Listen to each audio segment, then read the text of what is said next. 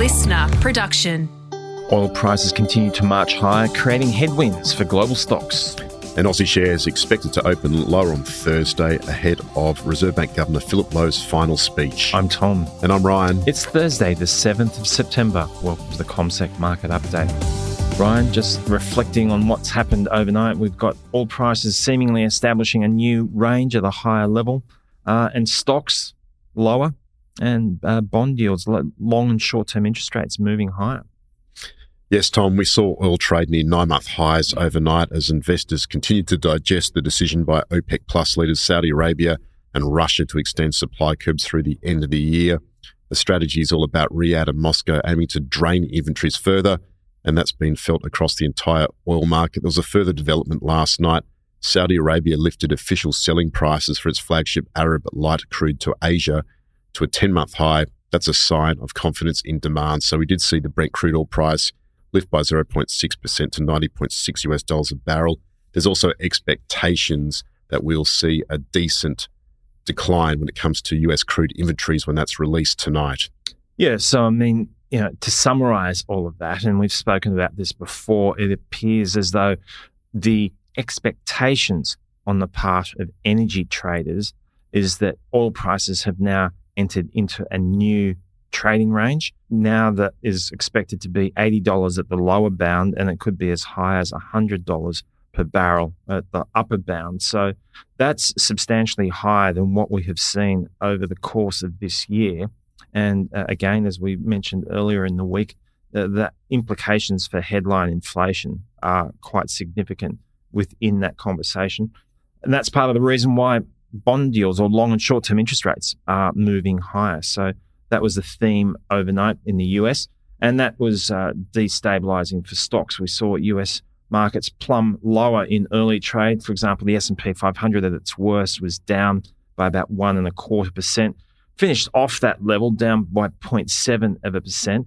Uh, the Nasdaq at its worst was down 1.6 percent. Finished with a loss of 1.1 percent this is going to be a bit of uh, a troublesome thing for markets uh, to get, get their heads around. This readjustment for oil prices. Certainly a headache for policymakers as well. And adding to that, last night was stronger than expected US services sector data, which fueled concerns of sticky inflation and interest rates staying higher for longer, Tom. We did see the US dollar ascend to a six month high on the back of this data. And the Institute for Supply Management's Services index rose to 54.5 last month. That's the highest since February, up from 52.7 in July. So that indicates an expansion in services sector activity. It's the biggest component of the US economy. And we also saw higher new orders and businesses, more importantly, paying elevated prices, suggesting persistent inflationary pressures. So it was a familiar response in terms of the sector gains under these circumstances for uh, the S&P 500, for example, uh, with oil prices doing what they did, we had energy stocks the most improved sub-index in the S&P 500. And uh, on the other side of the coin, the sectors that are most sensitive to consumer spending, for example, uh, that was the leading underperformer, along with technology, which uh, was feeling that move higher for long and short term interest rates. Well, there was a big development overnight, Tom. So we did see Apple shares suffered their worst decline in about a month. They were down around 4%, following a report that Chinese government agencies have barred staff from using the iPhone and other foreign branded devices at work. So, of course, the company enjoys widespread popularity in China. It's the largest international market for Apple, and that's despite rising resentment of American efforts to contain the Asian country's technology industry. So, watch this space. Certainly, that had a big impact. Of course, Apple shares were also under pressure from rising bond yields. And we did see some of those mega caps like Tesla, Amazon.com, and Nvidia falling between 1.4% and 3.1% overnight. Interestingly, on the I suppose, a more geopolitical strategic side of things, Telefonica is interesting because this is one of the largest telcos globally. It's a Spanish uh, telco.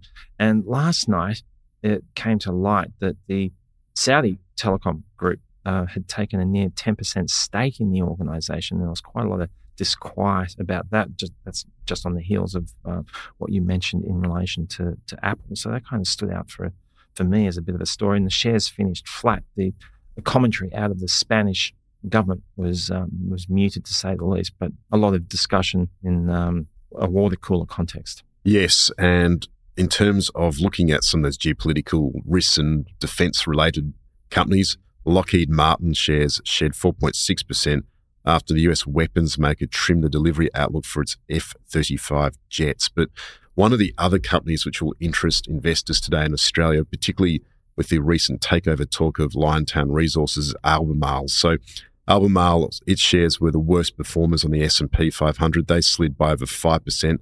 And that's on the back of worries about lithium demand from top consumer China at the moment. So while there's a lot of talk about electric vehicles and, and certainly the rollout of those, we have seen price cuts. We have seen increased focus from German makers when it comes to rolling out new marks. But what we have seen, of course, is worries about Chinese demand for lithium more broadly, and that weighed on Albemarle shares last night. And let's just quickly reflect on what happened in Europe. Uh, markets there generally weaker. In the UK, the FTSE was down 0.2%, French market down 0.8, uh, the German market down 0.2, the Stoxx 600 index down 0.6. Again, a nudge higher for both long and short term interest rates. Uh, German bonds were higher by a decent margin. But what stood out for me in the European sphere was the um, uh, head of the Bank of England, uh, Mr. Bailey, speaking about the prospect of rate hikes perhaps being uh, coming to an end. Uh, that's interesting coming from, from the Bank of England. Not normally that explicit in relation to uh, the discussion, of course, uh, the Bank of England raised rates by a quarter of a percent in August to five and a quarter percent. But he said that the economy has moved on from the point where it's clear that rates will have to rise. You'll be interested to know, though, Tom, being of Polish descent, yes, that I know the what you're say. National Bank of Poland cut its main interest rate by 75 basis points to 6% in Warsaw overnight it's a shock decision. We've got elections in Yes. Poland in Is October. it much so, of a shock. of course, on the back of that, that's sent the Polish zloty currency tumbling against the euro. But what they're arguing, of course, is that the decision has been made because the National Bank expects, expects inflation to return to target faster than originally expected. And wait for this. In August, inflation was at 10.1%. Yes. Not normally the conditions that would accompany a rate cut of that magnitude. So, on the local front today, Ryan, we're expecting the ASX 200 to kick off with a loss of around a half of 1%. So, continuing the trend from the previous session when the index was down by around three quarters of a percent. What's going to make the difference today, do you think? Well, we do get trade data today, Tom, but it is backward looking for July. We're going to see another surplus of about 10 billion Aussie dollars. Nothing really to move the needle on that front, but Reserve Bank Governor Philip Lowe, he fronts the podium for the last time at the Anika Foundation here in Sydney.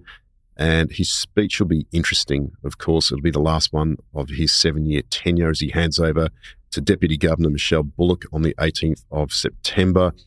And while the Reserve Bank's September policy statement didn't appear too different from August, beneath it was a message that was a bit more hawkish than perhaps the market appreciates.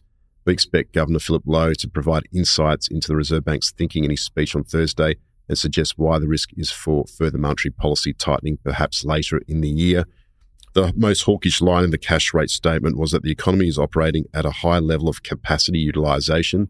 So, unless the economy slows further, the risk is that limited spare capacity could, would add to inflationary pressures in the economy and require the Reserve Bank to act. So, we expect Lowe to focus on the housing market. So, we have seen home prices lift. We've seen listings in the last few weeks pick up quite dramatically.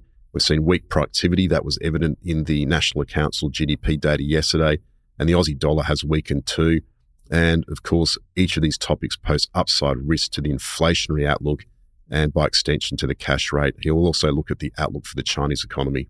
Well, look, it's interesting the points that you make there, of course, Ryan, because they are all salient. But the reality is, it's this valedictory speech. I mean, he is an individual, I think, that understands the value of decorum. It's an opportunity to create some clear air for Ms. Bullock to, you know, stake her claim in terms of this conversation. I, I don't know if it's really up to Dr. Lowe in this conversation to, you know, get into the long grass of, uh, uh, of, of too many issues around this. It'll be interesting to see what he says. Well, I think that his parting message will once again be a warning on the productivity challenge that Australia faces. He, said, he has said that his entire tenure. And the upside risk it poses to monetary policy. And that was evident in the national accounts yesterday. We saw poor productivity numbers and rising labour costs. So he has been banging on about this. That was evident in the June quarter numbers. no one has listened. Perhaps not. But of course, in terms of policymakers, I mean, like you know, um, the government policymakers. That's true. So there needs to be some reforms around this, but certainly, we did see in the national accounts there yesterday a stronger than expected quarterly number of zero point four percent, and um, of course, we did see the annualized number lift to two point one percent. But broadly, it was all based on export growth also, we saw strong government spending. We're now in a per capita recession. Population growth was incredibly strong uh, during the quarter, up by 0.7%. So, without that population growth at the moment, Australia would be effectively in a recession. Well, Ryan, a valedictory speech from a central bank governor or leader is always something to tune into. It's interesting as to whether or not it's going to make a difference to prices today or expectations, uh, I probably wouldn't be relying on it to make risk decisions. It'll be uh, illuminating, of course.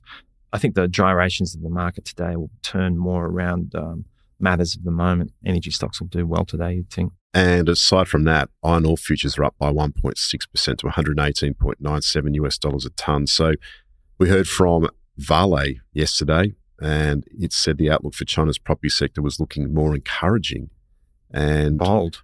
It's a bold statement at the moment, but certainly that has supported iron ore prices, and we could see some of those miners up today. But bear in mind, BHP shares trade ex dividend today and could be lower, so that could be a big weight That'll on today's market. market. Yeah, I mean we're in that uh, window of time where uh, many organisations are going ex dividend ahead of their payments, so as you rightly point out, BHP will be in focus, and it'll be a question of how quickly it regains its dividend. That's always a part of the equation as well.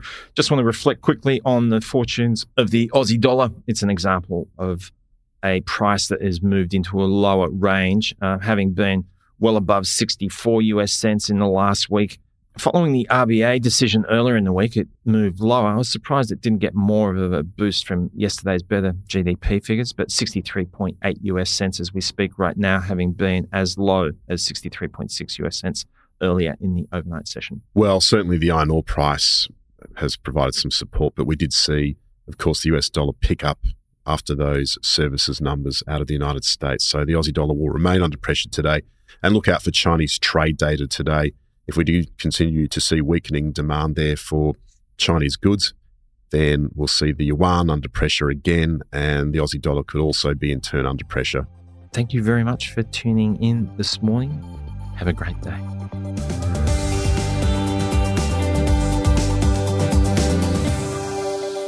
This podcast is prepared, approved, and distributed in Australia by Commonwealth Securities Limited, ABN 60067254399 AFSL 238814.